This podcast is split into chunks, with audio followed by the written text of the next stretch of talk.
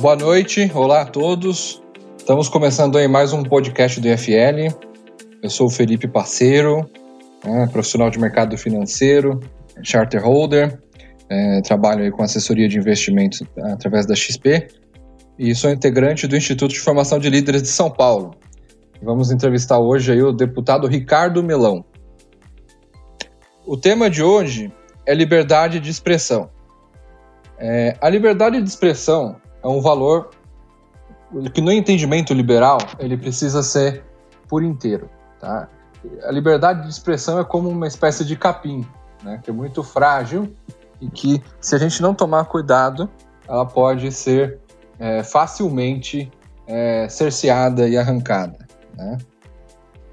Antes de passar a palavra para o deputado, eu gostaria de lembrar sobre o fórum anual promovido pelo IFL, que já está em sua sétima edição e agora um novo formato, com muito mais conteúdo, interatividade e vai ser completamente digital. Conheça mais sobre o evento e adquire seus ingressos no fórumsp.org.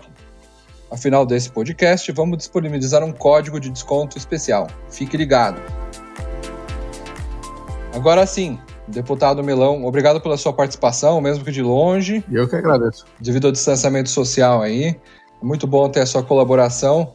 Eu queria pedir aí para você se apresentar e contar um pouquinho aí da sua história. Ah, legal. Obrigado, viu, Felipe? É sempre um prazer falar com o IFL. Eu sou fã do IFL desde sempre, inclusive durante um bom período aí eu participei dos encontros uh, do IFL. É um grupo maravilhoso, você tem pessoas ali muito qualificadas e com certeza me inspirou e me embasou muito nas minhas atuações hoje.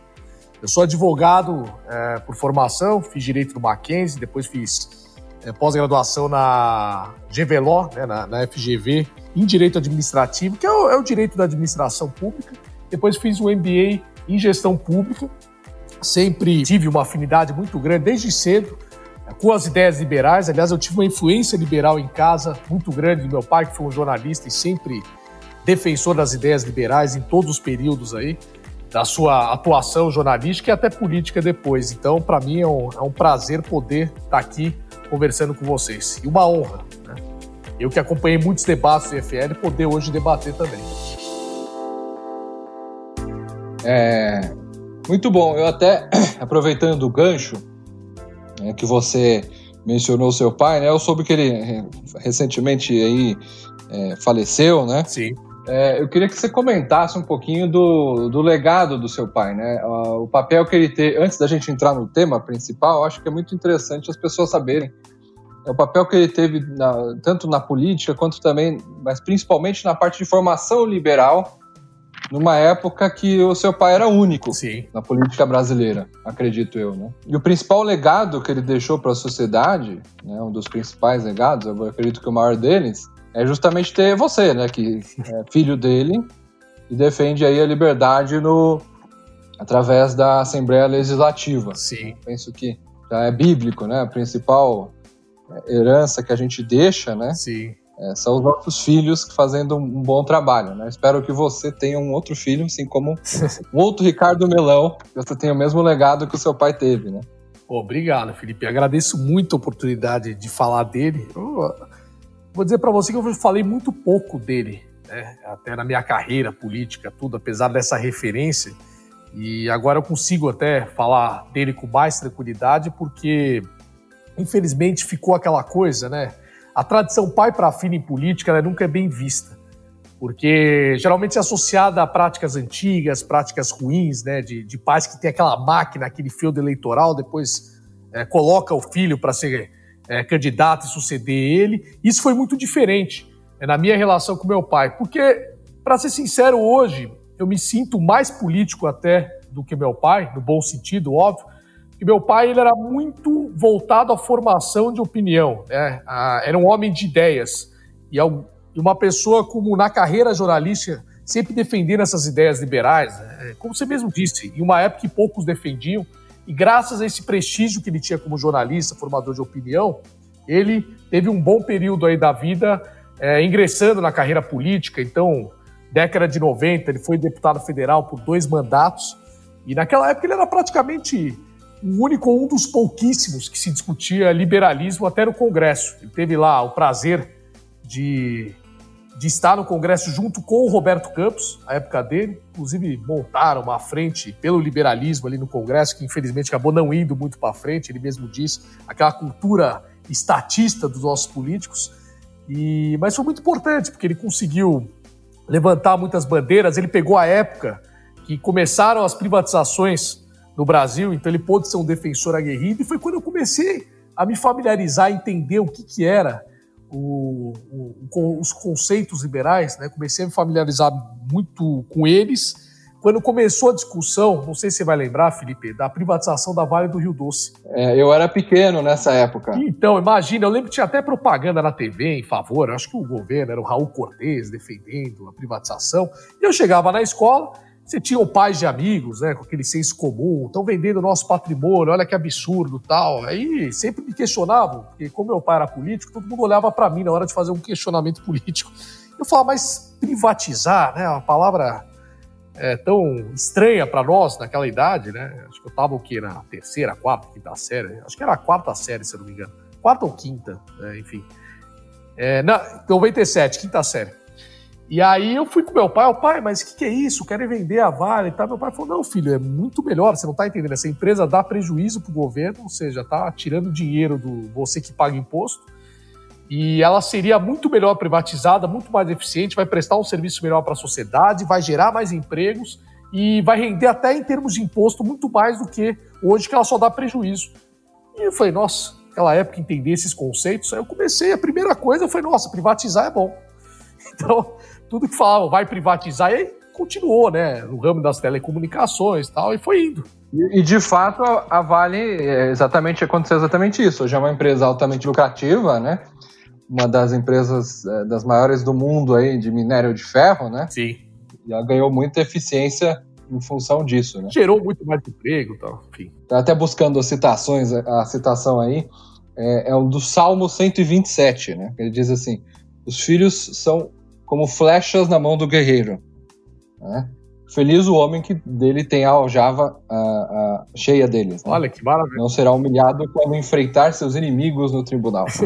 Verdade a gente vê que de, desde os tempos bíblicos, né, Sim. essa coisa de você é, é, ter filhos defendendo o seu legado e defendendo as suas ideias é uma coisa, eu acho que muito gratificante, né? E que bom que seu pai teve a oportunidade de ver você é, é entrando na política, né? Sim. Isso daí eu acho que é muito interessante. Ele nunca me forçou, isso que é legal, Felipe. Ele nunca virou e falou: alguém vai ser político. Eu tenho mais dois irmãos, né? Os dois não se interessaram, o mais velho o João e a Ana, que é a mais nova, eu sou do meio. Eu era mais parecido com ele, em termos de comportamento, meu estilo, eu gostava muito de discutir com ele, se fazer perguntas tal. Agora, ele nunca pediu para ninguém seguir carreira política, nunca incentivou assim, de ó, oh, alguém vai ser político. Ele sempre foi liberal nesse ponto, cada um faz o que quiser, do jeito que quiser. Mas ele gostava do fato de eu apreciar o, a carreira dele, o trabalho dele, o legado dele, e eu me comprometi a ser muito mais é, atuante politicamente falando, em prol das ideias liberais, vamos, vamos batalhar pelo liberalismo, até porque eu entrei num momento onde essas ideias hoje são muito mais populares do que na época dele.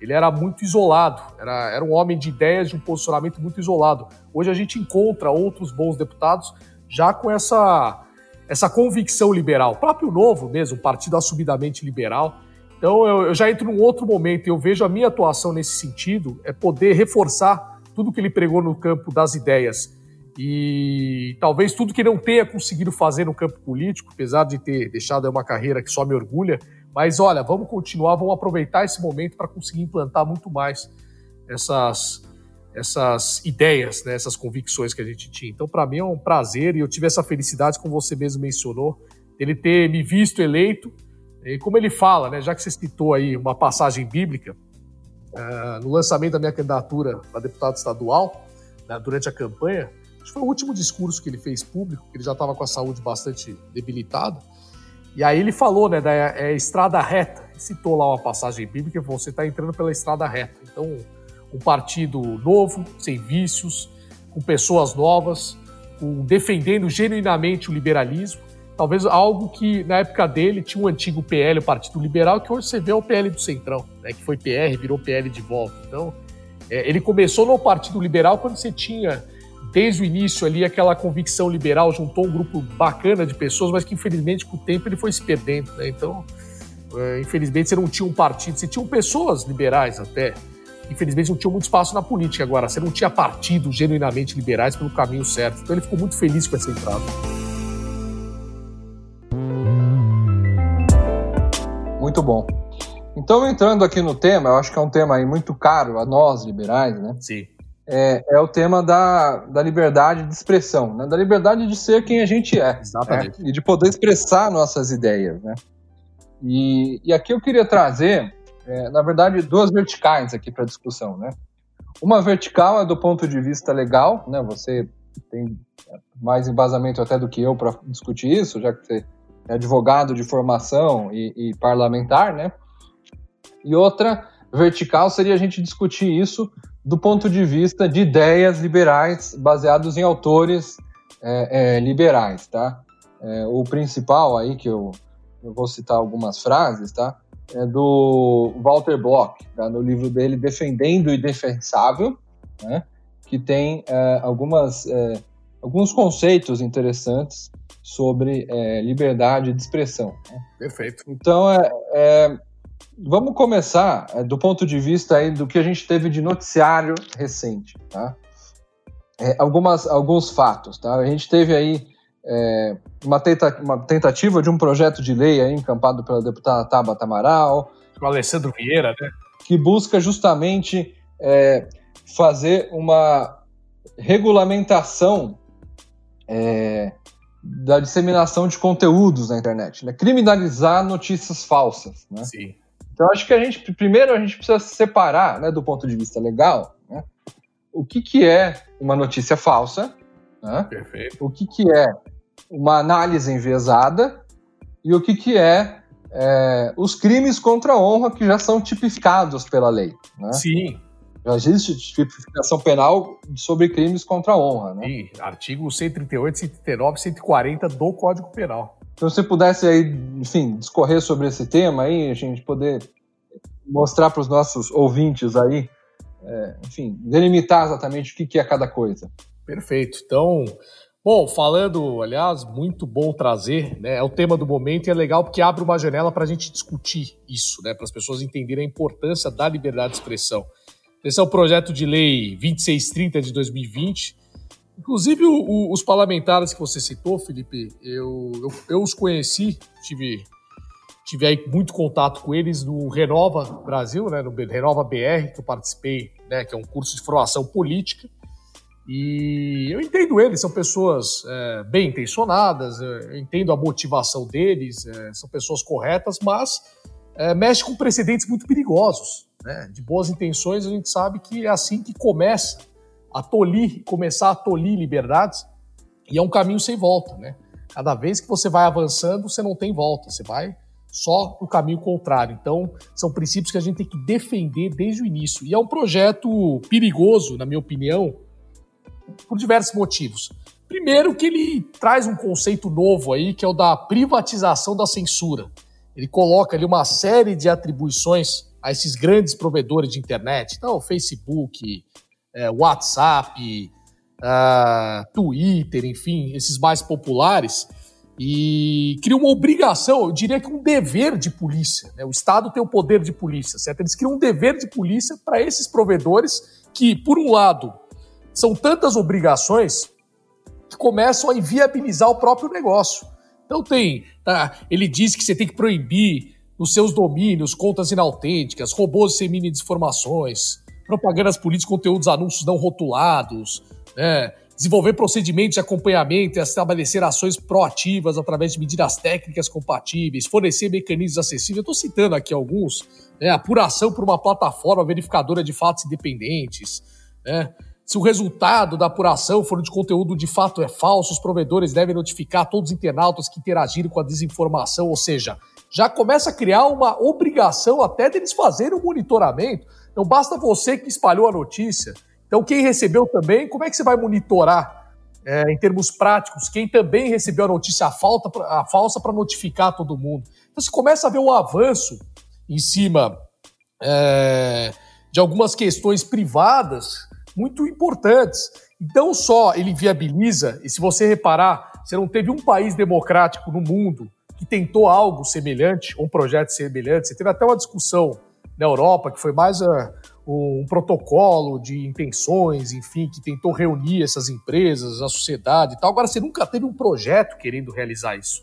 Então, são precedentes muito perigosos. Né? Se criar essa obrigação de, de um provedor como esse e sujeito é, a penalidade se não cumprirem essas obrigações né, e não teve o um debate, cabe lembrar aqui, nesse período de pandemia, como é que você vai votar a toque de caixa um projeto desse, sem ter aquele amplo debate, aquela ampla discussão, né, e que prevê aí, como eu mesmo disse, é, penalidades muito severas, né, que vão desde advertência até multa de 10%, até 10% do faturamento do último exercício do grupo em âmbito nacional, suspensão das atividades, proibição de atuar no Brasil, ou seja, se não exercer esse dever de polícia, ele ainda vai ter o seu negócio praticamente inviabilizado.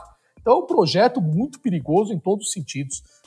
Ele privatiza, como eu mesmo disse, ele privatiza a censura. Ele dá o dever de polícia para provedores aí privados. Então é, é, abre precedentes muito perigosos por todos esses motivos aqui que, que eu elenquei para você.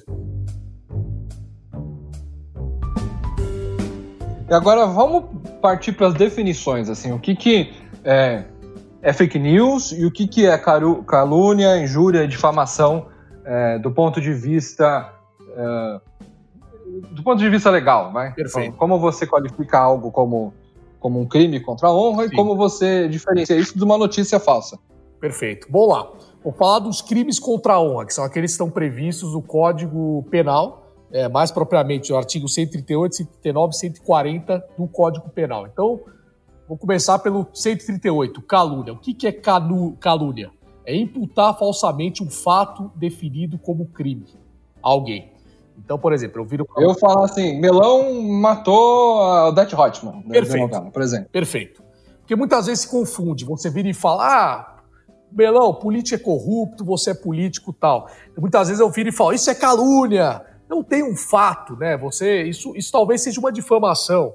É, a calúnia é um pouco mais, ela, ela implica em você definir, né, apontar esse, esse fato definido como crime. Então você fala, não, você é corrupto porque você roubou no seu gabinete, né, você rouba no seu gabinete. Isso é calúnia. Você promove rachadinha. Né? Isso, né? você promove rachadinha. Ele, ele parte de um fato definido ali claramente como crime. Né? Então, é, essa é a calúnia. E aí ele tem lá a pena prevista de seis meses a dois anos, é, multa, enfim para quem, quem comete esse tipo de crime. No artigo 139, você tem a difamação. E aí é, é importante, muita gente confunde difamação e injúria, e muitas vezes no processo eles vêm juntos. Né? Por quê? A difamação é quando você atinge a honra objetiva da pessoa. Então eu viro para você e falo aqui no podcast, Felipe, uh, você é uma anta, você é um incompetente, você é pé, você é horroroso, cara, você é, uma, você é burro entendeu? Desculpa o termo, Felipe, não é o caso, tá? Só um exemplo aqui, por favor. Você tem a sua. Uma vez que esse, esse podcast vai para o IFL todo, as pessoas que ouvem, que acompanham, eu estou te difamando, a sua honra objetiva é o que as pessoas pensam de você. E você vai ter o direito de me processar e dizer: não, você me difamou ali. Pelo amor de Deus, você espalhou uma fama negativa minha né, para todos. E isso interferiu na sua imagem, do que as pessoas pensam sobre você, enfim. E aí você tem lá a previsão de pena de três meses a um ano, mais multa, tal, enfim. É, e aí você tem o artigo 140, que é injúria. Né? O que é injúria? É quando você atinge a honra subjetiva sua. Então você se sentiu ofendido que eu te falei. Então vamos supor que eu te chamo de burro, a mesma coisa eu falo para você, você não vai divulgar e a Lília não está nos ouvindo, né? Não tem um terceiro. Eu com você. Você vai virar, por mais que não tenha outras pessoas ouvindo, você vai falar: não, você me ofendeu na minha honra subjetiva. Né? O que eu penso acerca de mim mesmo. Né? Olha, eu me senti mal, extremamente ofendido. Agora, uma coisa sempre vem acompanhada da outra, porque é, você sempre num processo, obviamente, a pessoa quando processa a outra por esse motivo, você vai colocar os dois. Né? Mesmo você fale, ó, oh, eu não me senti ofendido, pelo que ele falou, mas me difamou, você vai acabar colocando, né? Injúria também, vai, ferra o cara, põe, põe mais injúria aí para aumentar a pena, entendeu? Então você sempre vai ouvir, vou te processar por injúria e difamação. então eles acabam muito acompanhados, esses dois crimes. Essas são as, as penalidades previstas nos crimes contra a honra na lei. Né? Na lei é isso. Então, uh, você já tem a sua honra protegida no Código Penal. Eu não vejo por que você querer avançar mais nesse sentido, você querer exercer um controle ou uma censura. Né? Eu sou muito daquela linha, você vai exercer a sua liberdade de expressar aquilo que você quiser e bem entender. Tem um perfil de Twitter, né, que, que, é o gigante adormecido, não sei o quê, e ele faz críticas a um site por misturar duas pesquisas de opinião, né? a da IPESP, XP IPESP, com a da Datafolha. Né? E, e ele diz que aquela matéria, aquela notícia, ela não explica para o leitor que foram duas, duas pesquisas com metodologias diferentes misturadas. Que, portanto, é, é uma notícia falsa, segundo o conceito de uma agência privada, é, agência Lupa e tudo mais. E esse site exigia boicote, entrou no Tribunal de Contas também contra propagandas é, de estatais veiculadas através de Google Ads. Né? Google Ads, no caso, ele escolhe os sites pela pelo número de pessoas que acessa e não necessariamente pelo conteúdo. Então, na verdade, o, a pessoa que faz a propaganda estatal não necessariamente teria um controle direto sobre quais sites é, vai ser veiculado aquele anúncio. Mas, é, de qualquer forma, é, fez-se toda uma celeuma em cima desse, desse episódio concreto. Não existe a honra de ninguém. Sim. Você está simplesmente discutindo é, que aquele fato ele é inverídico porque a metodologia foi errada e, e tentou-se então judicializar o caso. Né? É, então, no, no, nosso entendimento, isso aí não afeta a honra de ninguém. Né? Sim. Isso seria, no caso, a fake news. Né? Sim. Agora, uma, uma outra dúvida. Pessoas públicas, tá? Você é uma pessoa pública, tá? Você tem mandato parlamentar. Sim, né? sim. O presidente da República é uma pessoa pública. Né? O ministro do STF é também uma pessoa pública. Apesar de não ser eleito, ele é uma pessoa pública. Sim, né? sim.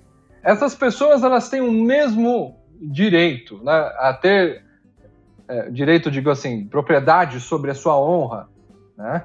É a gente tá, no caso, o direito à honra é o direito, é, é, quer dizer, eu tenho direito de propriedade sobre a opinião que os outros têm de mim, né? No fim do dia é isso. É, é, você acredita que as pessoas públicas elas têm o mesmo direito à honra e à privacidade do que um ente particular? Olha, na minha opinião é a mesma coisa. Né? Você não, não vejo por que diferenciar, é minha opinião. É, você não tem a propriedade sobre o que os outros pensam sobre você. Né? Você não tem esse não, e não, não queira nem ter esse controle. Isso é uma invasão de. Não, mas pela lei, os crimes contra a honra, eles entendem que você tem propriedade sobre a sua reputação, né? Do ponto de vista né? do, do jeito que a lei é feita hoje. Sim. E provavelmente é, não teria aquele discurso contra a Catilínia lá que ofende a honra dele há dois mil anos atrás, né? Isso daí é uma coisa clássica da política. Né? Bastante. É, mas eu digo assim, você criticar políticos, você criticar o Fernando Haddad, você de, acha que a justiça deveria, então, é, é punir pessoas privadas que na internet criticam o Fernando Haddad, criticam o ministro do STF, é, é, enfim, fazem críticas aí a, a, a personagens públicos, né, que por vontade própria escolheram ter a sua, a sua é, como é que chama, a sua vida pública. Né? Eu não tenho vida pública, mas você tem. Então você escolheu isso. Sim, é o preço que eu pago. Exatamente. Você vai ser escrutinado pelo público. Você pode estar sujeito a críticas pela atuação que você faz. Você não se dispôs a ser deputado? E aí isso daqui engata num, num, numa outra questão, que é justamente é, é, é o inquérito das fake news. Né? Eu acho que é, você que puder falar um pouquinho aí desse inquérito, como você vê esse inquérito, né? Eu vi que o, algumas pessoas do Novo criticaram alguns aspectos do inquérito. Sim, sim. Eu queria que você esclarecesse aí para os ouvintes aí, o que, que você pensa sobre esse inquérito. Olha, Felipe, primeiro, ele é um inquérito, vou falar do ponto de vista conceitual e vou falar do ponto de vista jurídico também. Eu acho que ele tem falha nos dois, tá? Do ponto de vista é, conceitual entra em toda essa questão de liberdade de expressão, enfim, que a gente pode depois discorrer mais. Do ponto de vista jurídico, tá? É, você começa, primeiro, é, ele, tem, ele tem diversos vícios em toda a sua montagem, desde o início. Tá? Vou citar alguns. Tá? Primeiro, é, o objeto do inquérito ele é indefinido, ele não indica um fato, é, fato específico a ser investigado. Então, o que acontece aqui? Né? Ele vira e fala: ele, ah, ele abriu esse inquérito de uma forma muito genérica, né? considerando a existência de notícias fraudulentas, conhecidas como fake news, denunciações caluniosas, ameaças a infrações revestidas de ânimos caluniante, difamante injuriante que atingem a honorabilidade e segurança do Supremo Tribunal Federal, de seus membros e familiares, ele foi lá e colocou. É, ele é, é muito aberto, é muito amplo, tudo se encaixa aí. E é muito perigoso, porque a partir do momento que você abre uma investigação, você permite que o Estado invada, de alguma forma, a sua vida, até privada. Né? Então, vai sair lá amanhã uma operação de busca e apreensão na sua casa, porque, ah, tá dentro desse guarda-chuva aqui sei lá, se me criticou, para mim isso foi uma calúnia, pronto. Entra lá na sua casa, polícia invade seis da manhã, começa lá recolher seu, seu notebook, tudo. Isso interfere na tua vida como um todo. Né? Então, primeiro tem esse problema. E você tem muito claro é, essa, essa garantia, Felipe. Né? É, você tem lá, ó, vou citar aqui um dispositivo legal, que é muito claro, do Código de Processo Penal, que diz ali que, mais precisamente, parágrafo 1 do artigo 5 tá?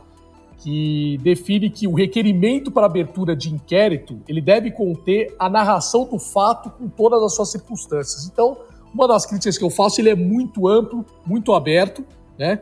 E dá muita margem aí para você ter um excesso de poder, né, no caso por parte do Supremo Tribunal Federal, sobre a vida das pessoas, quando a gente sabe que a gente sempre tenta o contrário, limitar ao máximo a interferência do Estado na sua vida. Então, teria que ter um fato melhor definido ali. O que, que foi exatamente? Deixar um guarda-chuva amplo, aberto, é muito invasivo e é, dar um poder sobre é, muito além aí do que deveria ter o Estado para investigar algo nesse sentido. Né? Precisava ser melhor definido. E aí tem alguns vícios, assim, por exemplo, procedimentais ali, então, por exemplo, ele indicou, no caso Alexandre de Moraes, sem fazer, né, a, violou aquela exigência de livre distribuição que existe no STF. Né? Quando você tem ali processo, você faz lá um sorteio, distribui, enfim, ele, ele nomeou ali Alexandre de Moraes. Já houve, um, houve casos assim no próprio Supremo, né, que já teve esse atropelo, tem, tem precedente, mas não, não é o certo, tá? Não é o correto, não deveria ser assim, tá? Segunda coisa, né, é aquela outra questão, fere um outro princípio. Né? O STF não teria atribuição para esse caso. Né? O STF não tem essa atribuição de abrir uma investigação criminal. Na verdade, existe uma exceção que está até prevista, e aí a gente pode até questionar constitucionalmente, tá? mas está lá, pelo menos no regimento interno do, do Supremo, que diz que lá no seu artigo 43 que é, quando ocorre uma ocorrendo infração à lei penal na sede ou dependência do tribunal, o presidente instaurará inquérito se envolver autoridade ou pessoa sujeita à sua jurisdição ou delegará essa atribuição a outro ministro. Enfim, não foi o que houve. Não existiu essa infração na sede ou na dependência do tribunal. Então ele não tinha, ele não poderia ter usado dessa previsão legal, que eu até questiono do ponto de vista constitucional, para fazer isso. Outro problema, ele eu considero inconstitucional é porque ele viola né, um, um sistema existente na própria Constituição, né, que a gente chama do sistema acusatório, e aí é legal, até para a gente saber diferenciar os conceitos, né, que é o sistema acusatório, você teria dois tipos aí, eu diria, de sistemas é, no âmbito penal. Sistema acusatório e inquisitório. Inquisitório é aquele que o mesmo órgão é o que acusa, o que julga, né, o que faz investigação. Isso é terrível, né? Isso é um Estado totalitário, é tudo aquilo que a gente condena, né? Seria um sistema inquisitório. Mas a nossa Constituição é clara ali ao mostrar que no Brasil o que vige é o sistema acusatório, que é o que separa, né? Há uma separação entre a pessoa com a função de fazer acusação e de julgar. Né? Então, nesse caso, eles abriram o inquérito, eles coordenam a investigação, né? Eles fizeram acusação, quando na verdade deveria ser a Procuradoria-Geral da República, nesse caso, que deveria quem tem o poder, e a Constituição é muito clara ali no inciso é, um, primeiro, inciso primeiro do artigo 129, que determina que compete privativamente ao Ministério Público promover a ação penal pública. Quando ela coloca isso, ela mostra claramente ali que existe essa separação, que não cabe ao Poder Judiciário essa função de acusar. Ali fica muito claro. E eles tiveram esse atropelo quando ele tomou essa medida. Então, tem vários vícios aí do ponto de vista processual e que é muito perigoso, porque essa, essas regras processuais, Felipe, é bom colocar aqui que elas visam justamente garantir o bom funcionamento do Estado de Direito. É colocar ali é, não poderes ilimitados para o Estado atuar sobre a vida de um cidadão, né? É partindo ali do seu direito de se defender, de poder se defender amplamente e não ser amanhã é, ter princípios de direitos violados porque o Estado simplesmente decidiu ser um Estado policialesco que quer invadir a vida de todo mundo, quer interferir na vida de todo mundo. Então são princípios que a gente não pode quebrar. Por mais justa que seja uma causa, dizer, olha, é, certeza, Felipe é um bandido, eu ouço, eu tenho certeza que é. Quando você atropela esses princípios, você abre um precedente para amanhã fazerem isso alegando qualquer coisa. É aquela coisa, os fins não justificam os meios. Então, isso é um precedente muito perigoso que o Supremo abre para amanhã poder usar para qualquer coisa, alegando qualquer coisa. Então, a gente não pode permitir, já começa errado esse processo. Então, deveria retornar e começar corretamente, porque toda vez que se abre um, um, precedente desse, você cria ali amplos poderes que amanhã você não consegue retornar, porque você vai ter um precedente aberto que vai embasar futuras ações autoritárias. É, aliás, o, o, o, próprio tribunal inquisitório tinha uma certa separação né, entre quem é, acusava e quem executava a pena. Ainda tinha a possibilidade da pessoa se defender, né? Então, mesmo, é, então. mesmo o, o, tribunal histórico da Inquisição não era tão concentrado os papéis. Né? o STF julga, executa, é, investiga, acusa, né? Então, é, é, é eu acho que aí só sobra o advogado de defesa, né? Mas ainda assim, sem as pessoas terem acesso ao, ao que está sendo acusado. Exatamente. É um pouco pior até do que o Santo Ofício, né? Mas, é, ainda sobre esse inquérito, né? É, justamente o, eu entendo que algumas coisas que foram colocadas né, sobre ameaças à, à integridade física dos, dos ministros né, e, e, e, do tribunal, que talvez fosse pertinente é, se investigar, né? Mas eu acho que ele peca também ao confundir a população, né? ao misturar fake news com ameaça. A ameaça não é uma fake news. É, exatamente. Se, se eu falar assim, olha, Melão, eu sei onde você mora, eu vou lá, eu vou quebrar seu carro, é, eu não estou dando uma notícia falsa, eu estou dando uma notícia verdadeira. Eu tenho meios de fazer isso. Sim. E eu tenho a informação disponível para executar esse, essa agressão, esse crime, né? Então, é, é, é, é, eu acho que é bem diferente de você misturar duas pesquisas eleitorais num gráfico só, né? Você E aí seria ótimo, porque aí você teria um fato claro. Né? Eu recebi uma ameaça clara. Eu vou investigar porque eu fui ameaçado, né? E você narrou aí o fato. Você virou e falou: vou na sua casa, vou, vou fazer isso e aquilo. Aí você tem a pessoa que fez essa ameaça, o meio. Então você tem uma investigação ali clara. Aqui é um guarda-chuva muito aberto, é o que você falou, mistura desde ameaça com fake news e você engloba tudo. Ele abre um poder para investigar qualquer coisa alegando, qualquer pessoa e qualquer coisa. É um, é um precedente perigoso. Né? E a gente tem que ter esse respeito aos ritos e aos procedimentos, que eles existem aí justamente para garantir isso, né? limitar. Não, não, sei se eu estou errado na minha análise, mas eu imagino que ameaça a chefe de, de poder, ou enfim, a ministro, etc., em outros países se enquadraria como terrorismo doméstico, né? Coisa que também no Brasil falta uma legislação mais bem é, estruturada, né? Usa-se muito a Lei de Segurança Nacional, né? Enfim, é, falta ainda uma, uma, um, um, refinamento nisso. E, aliás, se a gente fosse é, tipificar terrorismo doméstico, né, e terrorismo internacional, etc., é, a gente teria que enquadrar também aí grupos como Black Bloc, né, grupos que fazem é, atos violentos com motivação política. Né? Exatamente é, e depredam aí patrimônio público, privado. Enfim, é. Mas o agora mudando um pouco aí de, de vertical, né? Eu queria a gente fazer uma, queria que a gente fizesse uma reflexão do ponto de vista conceitual liberal. Né? Tá. O Walter Bock, né, que é um, um autor que escreveu o livro Defendendo o Indefensável, né? Ele escreve aí é, no capítulo 3, né? Ele, ele trata da liberdade de expressão do ponto de vista do chantagista, do caluniador e do difamador, daquele que nega a liberdade acadêmica, do publicitário daquele que grita fogo no cinema lotado. Né? Então, assim, para não aprofundar muito nesse, em todos esses pontos, né? mas o, o, conceito principal do livro é que ele traz, ao contrário do que as, as leis normalmente entendem, né? que a nossa reputação não é nossa propriedade. Né? A opinião que os outros Sim. têm da gente não é propriedade nossa. Né? E, então, um, um, caluniador, um difamador, é, se ele não fosse punido pela lei, né, se as pessoas não entendessem que é um algo ilegal, pessoas, na, na, visão dele, as pessoas teriam mais cuidado ao apurar os fatos. Então, a própria liberdade de, de expressão aplicada a essas duas pessoas que eticamente, moralmente agem de forma errada, né, elas dariam mais antifragilidade, elas dariam mais é, robustez, digamos assim, para o público, né, poder ter um pensamento mais crítico em relação ao que lê. Né? Aí ele trata da liberdade acadêmica. Né? Liberdade acadêmica é um tema também muito discutido atualmente, né?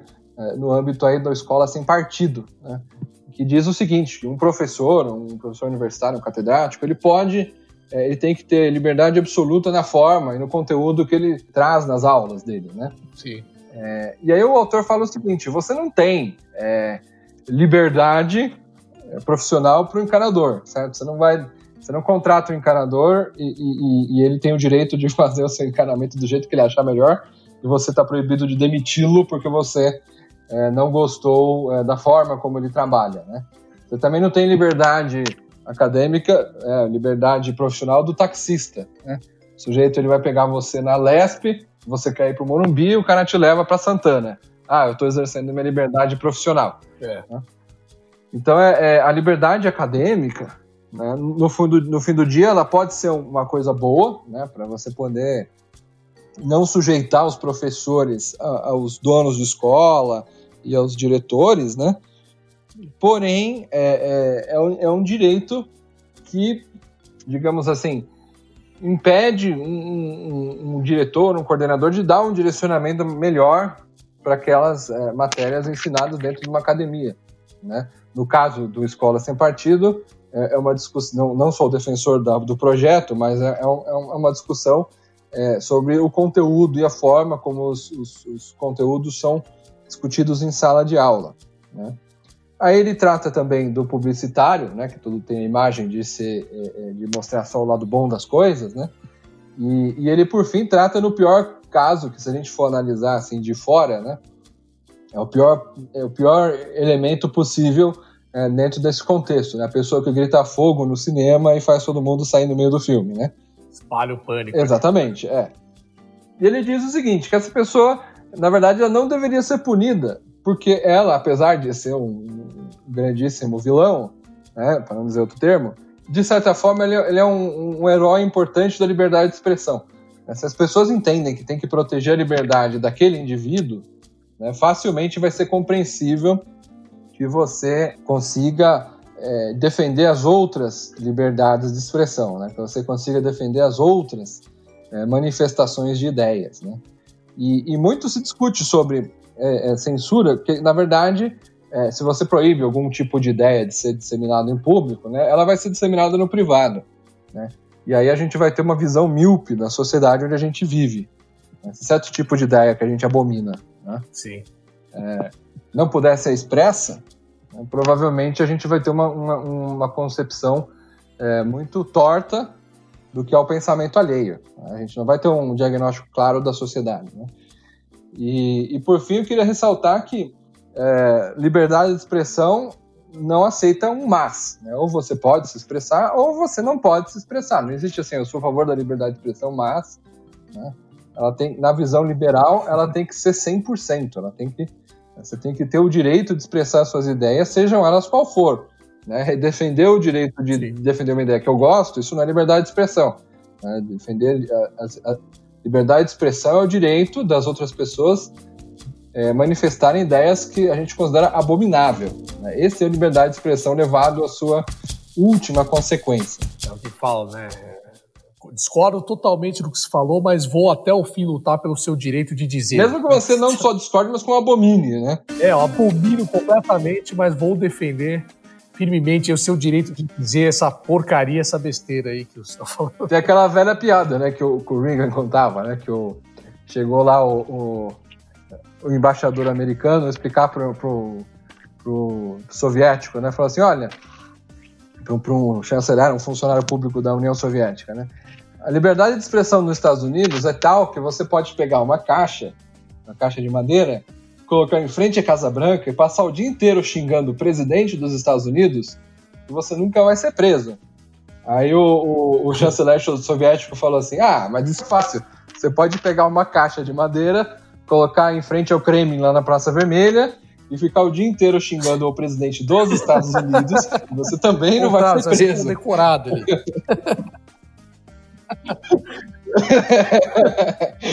Vai ser promovido ao cargo do governo, provavelmente, ali na enxada máquina estatal. Isso daí é uma coisa assim tão impressionante que o. É, teve um, tem um conhecido meu colega de trabalho que fez um, um MBA sim, sim. Aqui, aqui, em São Paulo, na FIA, né? E tinha um colega, dois colegas de, que eram intercambistas da Coreia do Norte, né? No grupo de WhatsApp, é, alguém fala assim, ah, aquele babaca do Kim Jong, como é que chama lá, o, o líder lá da Coreia do Norte, lá, Kim Jong, Kim Jong Un lá, ah, ele é um babaca, não sei o quê, criança mimada, tal, né? E o cara veio no particular e falou assim, não, você não pode insultar o nosso grande líder, providências serão tomadas pela República Popular da Coreia, né?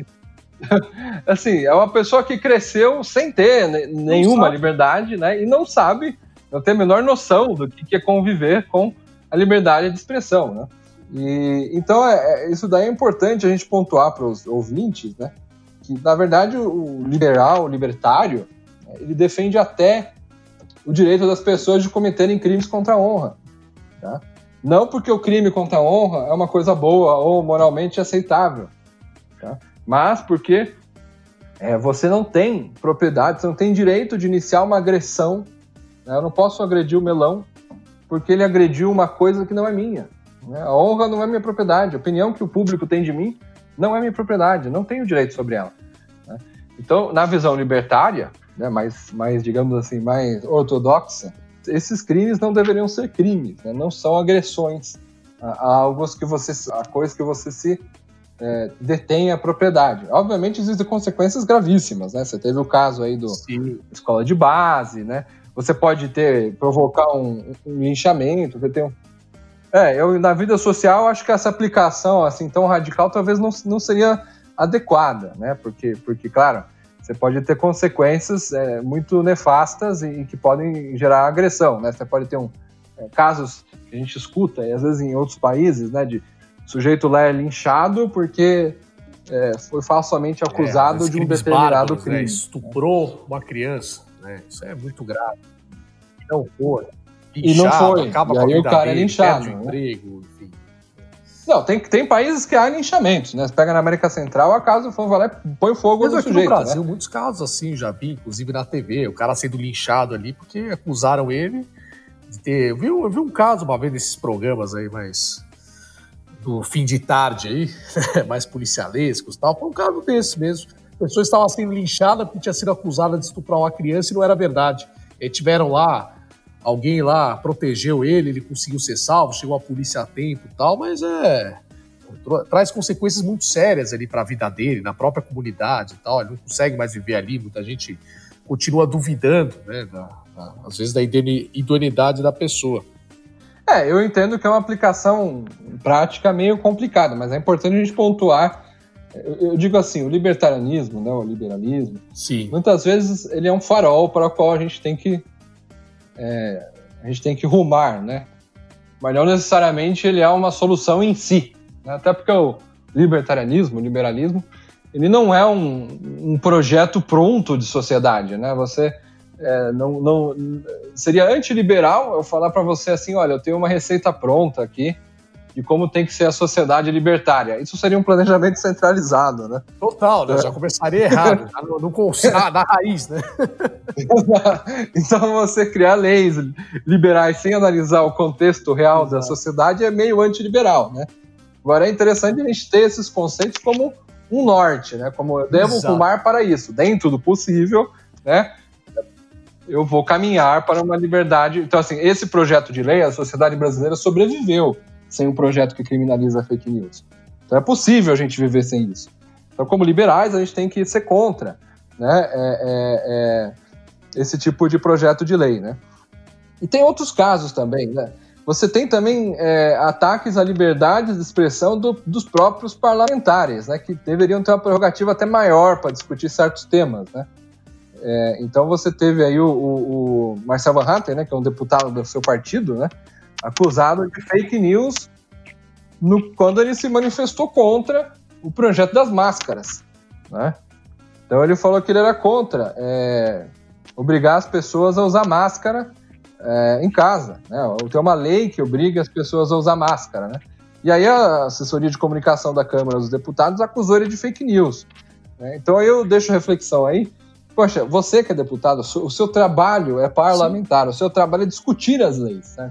Então você tem que ter uma liberdade até maior de falar, né? porque você eventualmente pode defender uma mudança na lei. E quando você defende uma mudança na lei, como ela hoje é, é de um jeito e você quer que seja do outro, você provavelmente é, vai estar do ponto de vista é, defendendo um ponto de vista que hoje é ilegal. Né? Sim. Aliás, é, o que me invoca, Felipe, sendo bem sincero, é, é quem define a subjetividade do que é uma fake news. Você citou o caso ali agora mesmo da agência Lupa ali, de duas pesquisas diferentes, que ele foi lá e configurou como fake news. Né? O que, que é a fake news? É um erro de interpretação? Né? Uma interpretação que você considera enviesada porque não te agradou? É uma fake news? Né? Isso é muito relativo. Eu acho que mentira se combate com a verdade, é com argumento. Né? A pessoa tem a responsabilidade individual de conferir quem está dando a informação, ir atrás para pesquisar, estudar isso. Você não deve atribuir é, essa função a, ao Estado e nem a um ente privado que for, né, no caso dessa lei, né, definir, passar essa responsabilidade para o Facebook, por exemplo, ter que analisar o que é fake news ou não. Está privatizando a censura, tá, tá criando, como eu disse no começo, um dever de polícia, que é péssimo. Né? E esse critério de subjetividade ele atinge muito a liberdade de expressão, porque a partir daí né, a pessoa pode sempre esticando a corda. Esticando a corda. Então, opiniões que não me agradam, pode ser que eu queira classificar. E no fim você teria mais ou menos que é. ter um, um, Ministério da Verdade, né? Aquilo que o Orwell fala lá em 1984, né? Você tem o Ministério da Verdade, né? Que distorce os fatos do passado e a versão que as pessoas é, falam do presente, né? E a, e a política, e, né, e tem um, uma polícia especial, né? Exato. Polícia das ideias, né? Então você transforma a verdade como ou, ou como privatizado ou como estatizado, mas enfim, você tem o um monopólio da verdade, né? Além do monopólio da virtude, a gente vai ter o um monopólio da verdade. Né? Exatamente, olha, olha que coisa. Mas, é, mas ah, mesmo os fatos, eles são sujeitos a várias interpretações. Primeira fake news, a primeira fake news que se tem notícia, né? Apesar de é, é, é a gente estava começando aí citando a Bíblia, né? Na verdade, Eva disse para Adão, né, que a cobra estava dizendo que a maçã ia levar eles para o paraíso, né? Iam ser iguais a Deus, né? Isso daí, a nossa humanidade, do ponto de vista da nossa Bíblia, começa com uma fake news. Né? Você vê que coisa. Então, então assim, não é uma coisa da internet, né? Como muitos tentam fazer. Não, a internet traz as fake news. A internet é, permite que um candidato X ou YZ se eleja através das fake news. Vamos destituir um, um, uma pessoa aí que teve 55 milhões de votos por causa da, de um fato que é igual ao que Eva falou lá para Adão, né? Então é, é, chega a ser um uso político da verdade aí bastante. Não, o problema é quem vai definir é delicado, o que é o que né? não é. Né? Quem que define? Né? É muito subjetivo. Toda vez. E onde tem subjetividade, você abre margem aí para todo tipo de atrocidade. Né? Então, é, é aquilo que a gente faz. É melhor não abrir a margem. Né? É. Ainda sobre essa questão cultural, né, que eu acho que é uma, uma discussão importante. Como você vê a questão do politicamente correto, né? De você, a gente está tendo agora, né? Ainda voltando ao noticiário, né? Uma, uma onda de politicamente correto, né? Então pichar a, a estátua do Churchill né, como sendo racista, né? Um grupo de antifascistas ataca a, a estátua do Churchill. De né? Churchill. Exato. O homem que combateu o fascismo. Exato. E também um grupo de, de politicamente corretos atacou a estátua de Robert Le Bruce, né, o, o primeiro rei da Escócia, e escreveu que ele era racista, né? Sendo que talvez ele, na época dele, não sabia nem que existiam é, africanos, né? Porque ele viveu na, no, no, na Idade Média, né? Na Inglaterra da Idade Média. Então, o Robert de Bruce provavelmente nunca saiu da Escócia e, e, ele não tinha conhecimento nenhum sobre nenhum tipo de etnia que não fosse a, a branca. Como você vê a questão da, da, do politicamente correto, né? Então você vai modificar as histórias de Monteiro Lobato, a gente Sim. volta ali no Ministério da Verdade, né? É, você vai ter. É, é, não pode usar essa palavra, não pode usar aquela outra palavra. Você tem que usar o pronome XYZ para tratar o, o trans. É, como você vê tudo isso do ponto de vista da liberdade de expressão? Olha, Felipe, na minha opinião, politicamente correto, ele não deixa de ser uma tentativa de cercear a liberdade de expressão. Né? Então, é, vamos tentar entender qual que é o objetivo do politicamente correto. É censurar, é, censurar ideias que marginalizam ou insultam um grupo de pessoas tidos como desfavorecidos ou discriminados, etc. Né? Mas é aquela coisa, também um conceito muito subjetivo, sabe, um, um precedente infinito aí. Por quê? Porque basta alguém que se considere um desfavorecido ou um discriminado se sentir ofendido, ele já vai ter o direito, né, por algo que você falou, enfim, ele já vai ter o direito de te censurar. Né? Você já não tem mais controle. Chega, chega um momento que você vai abrindo um precedente tão grande, tão grande, tão grande, subjetivo, que você já não sabe mais o que você pode falar ou não, porque você já não tem controle se o que você falar vai ofender ou não uma pessoa, né? de alguma forma. Então, eu estava aqui pensando, um exemplo, quer dizer que é, amanhã, se eu te dou um susto agora, você fala, meu Deus, pelo amor de Deus, Belão, você quase, poxa, eu quase tive um ataque do coração aqui, que você me deu esse susto tal, vou virar para você e falar, olha, é, meu pai morreu recentemente de ataque cardíaco, você não deveria banalizar isso, eu me senti ofendido com o que você falou, né? Além de me acusar de fake news, né? Porque provavelmente eu quase é, não tive um ataque cardíaco. Né? Fake news. o meu coração, você vai fazer um eletrocardiograma, tá bom. Então não tem como ter tido quase um ataque cardíaco, né?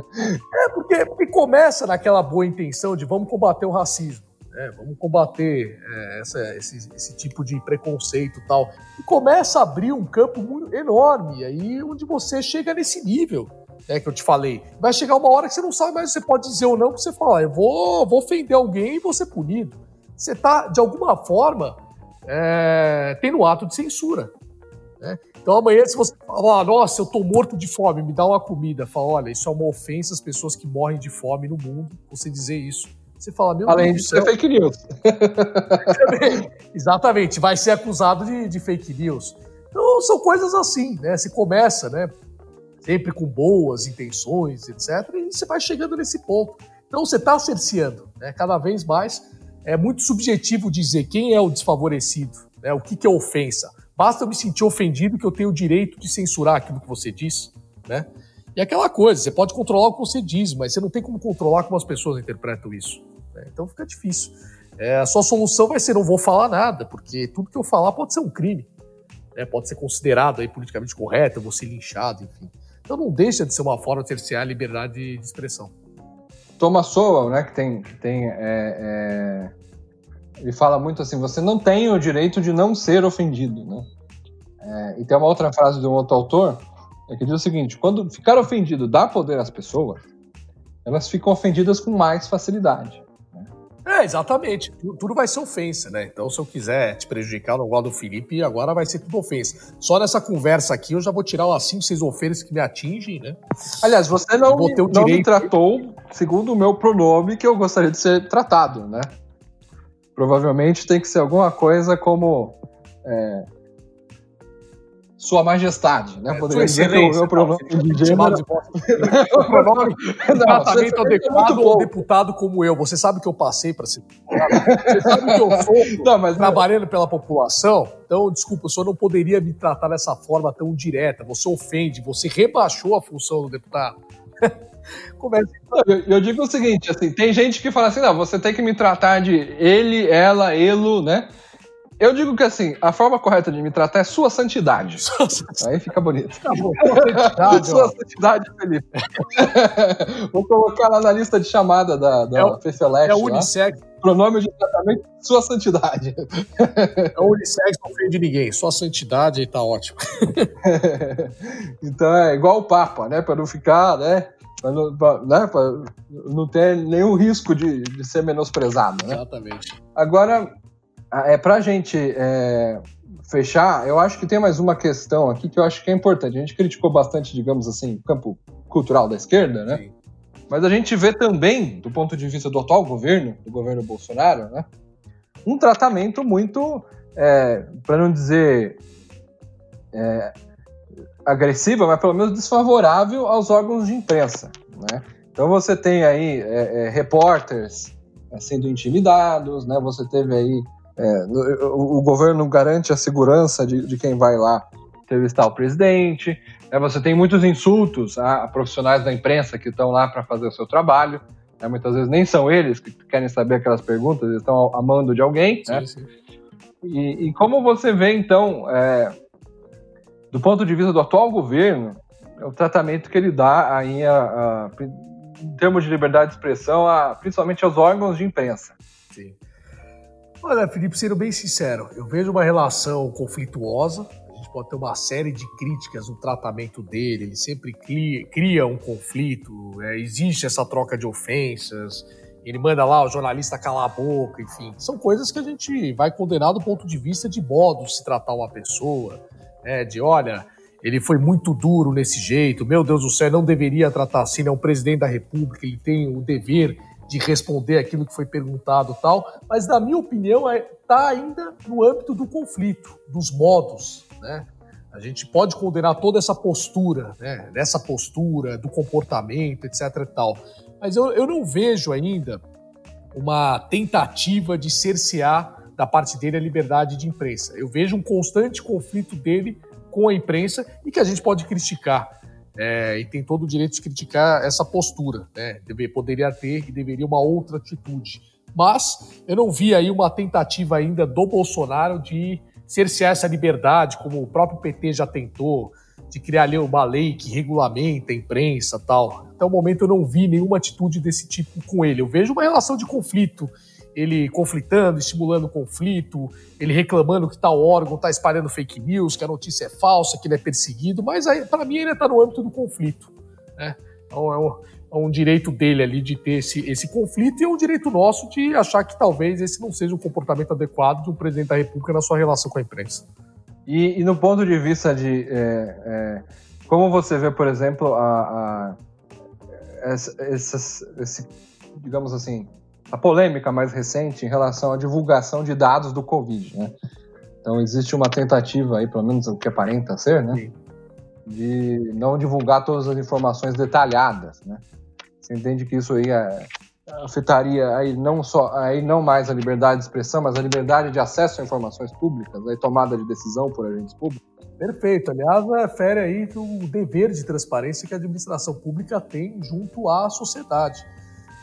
Então, é, eu falo muito que eu tenho uma atuação e, e, uma briga constante minha como deputado estadual, é justamente falta de informações do governo do estado é, em relação ao combate à Covid. Então, a gente questiona muitas vezes compras que são feitas onde você não sabe é, qual o destinatário. A gente tem cobrado muito mais transparência do que é, tem, é, tem sido dada. Então, não difere, né? Como eu atuo no âmbito estadual, então eu procuro ficar focado aqui no meu trabalho nesse sentido. Então minha cobrança, se você for acompanhar meu trabalho, você vai ver no âmbito do governo estadual, porque eu sou deputado estadual e como deputado estadual é minha, meu dever e minha prerrogativa fazer isso junto ao governo do estado. Eu acho que o mesmo vale para o nacional. É, você não pode cercear esse acesso aos dados, você não pode tentar é, divulgar só aquilo que você acha mais adequado e convence. Tem que divulgar tudo. Se ele quiser separar as informações, no caso, e dizer, olha, Hoje morreram tantas pessoas. Esse, essas outras pessoas aqui são mortes investigadas, que o resultado saiu hoje. Então você parar, né, o que foi comprovado, as mortes comprovadas que ocorreram mesmo no dia de hoje foram essas. Essas aqui são de investigações que o resultado saiu hoje e tantos casos estão sendo investigados. Perfeito. Ele divulga ali da forma que ele quiser. Agora, ocultar dados é grave.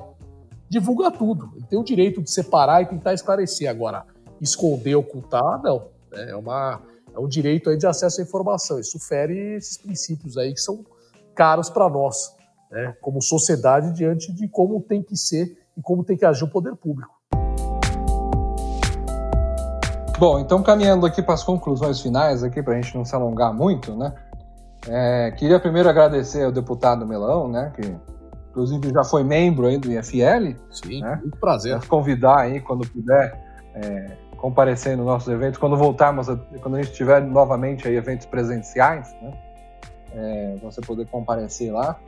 É, e, enfim, é, e também agradecer pelo trabalho que você tem feito é, é, é junto aí à, à sociedade, né? E, e, nessa defesa desses valores, né? A gente entende que a defesa das ideias né, é, muito importante para uma mudança na sociedade, né? Não existe governo, não existe força maior do que a força das ideias. Né? Perfeito. E justamente a atribuição do parlamentar, que, que é capaz de ser pautado por valores, tem um projeto de ideias acima de um projeto político, né, de, de poder, digamos, né? Um projeto político no sentido de poder, né? me expressei mal aqui no caso. Né? Sim, sim, sim. Um projeto político de ideias é melhor do que um projeto político de poder. Fake news, tá espalhando fake news. me, senti, me senti agora ofendido. Me senti ofendido. Então, é, eu queria agradecer pelo trabalho e incentivar outras pessoas aí também que tenham essa disponibilidade de tempo, né, e de energia, né, porque eu sei que não é fácil também, né, você parece tudo muito bonito, muito legal, você aparecer em público, fazer discurso, mas tem todo um trabalho de bastidor ali, até você se eleger e tal, e, e fazer todo um relacionamento, né, com o público eleitor, que é bastante cansativo, né, incentivar outras pessoas também para que se candidatem nessas eleições aí é, municipais que a gente está tendo aí, né? É, para cargos de vereador, é, para cargos de prefeito. Né? É importante que a gente tenha pessoas e políticos liberais nesses, nesses âmbitos de atuação. Né? E que essas pessoas não sucumbam a projetos de poder e, a, e, e continuem firmes nos seus projetos políticos de ideias. Perfeito, Felipe. Olha, um enorme prazer sempre falar com você, com o IFL. É, eu, como, como membro, acho que, se, se não me engano, tá até suspenso, viu? Dá para retomar isso aí, Felipe. Depois eu vou até ver ali direitinho, né? Não, mas você é nosso convidado ali, pode aparecer ali um, jantar, algum happy hour nosso ali, a gente tá... é, que, é que geralmente o convidado não janta, né? Calma, mas... não, mas olha, brincadeiras à parte, eu agradeço muito, viu? É, Para mim é uma honra, acima de tudo, poder debater agora, né? Tá, tá numa posição aí de poder fazer esse podcast. É, um grupo muito qualificado. O tempo que eu estive lá me acrescentou muito na minha formação e na minha atuação hoje. Vinícius também estava lá, né? É, eu e o Poit. E, e olha, foi muito, foi muito importante na nossa formação e nessa reafirmação dos princípios que a gente cultiva, né, na defesa da liberdade e o que você falou muito bem. E ali eu acho que no IFL, nós temos pessoas com grande potencial para serem grandes políticos em defesa da liberdade. Então é importante é, quem tiver essa disposição e essa coragem de colocar a cara para estar tá junto, porque é uma ideia que cresce, é uma ideia que vai crescer cada vez mais. Eu vi isso acontecer, né? como eu falei, se citou aqui começando lá, o quanto meu pai era isolado quando defendia essas ideias. Hoje eu vejo o quanto eu tenho boas companhias é, não apenas do meu partido, mas até de outros políticos, outros partidos que se declaram liberais e que ajudam muito nesse sentido. E é importante aproveitar esse momento, essa onda, para incentivar boas pessoas com boa formação, com bons princípios, para estar tá lá junto, batalhando cada vez mais por tudo isso que a gente acredita. Então, obrigado. Quem sabe você aí, Felipe, um dia. Não, eu não tenho, não tenho vocação para isso, não. Acho que demandaria muito tempo e energia. É, prefiro tocar meus negócios particulares. É, eu, eu, admiro, assim, mas eu acho que é, é, é um trabalho que você, você leva anos para construir, né? Então é, é, é, tem, tem que ser meio que vocacionado para isso também, né? Não, não, adianta ir lá e não, e não, e não porque eu imagino que a cobrança sobre vocês é, é todo dia, né? Então, todo dia. tá mais para quem é liberal, né? Quem defende é, o Estado mínimo, quem não vai se aproveitar da força do Estado, né, para cometer abuso de poder e todo esse tipo de coisa, né? Então é, é, é, é um, é um preço alto, né? Então eu, eu, imagino que há muita gente que se interessa por política justamente pelos motivos errados, né? Para praticar abuso de poder, para criar um plano de poder de perpetuação e manipulação da sociedade.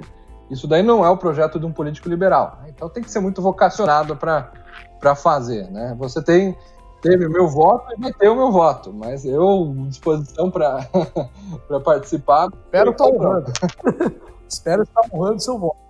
Voto qualificado. Para finalizar, eu queria fornecer o código aí de desconto do nosso fórum online, nosso fórum digital. Opa, isso é bom. Que é o isso é ótimo. CAST20, tá? A gente já tem aí CAST20.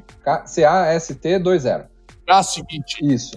E gente... Esse é o meu cachê, então. Esse é o meu cachê por hoje. e o.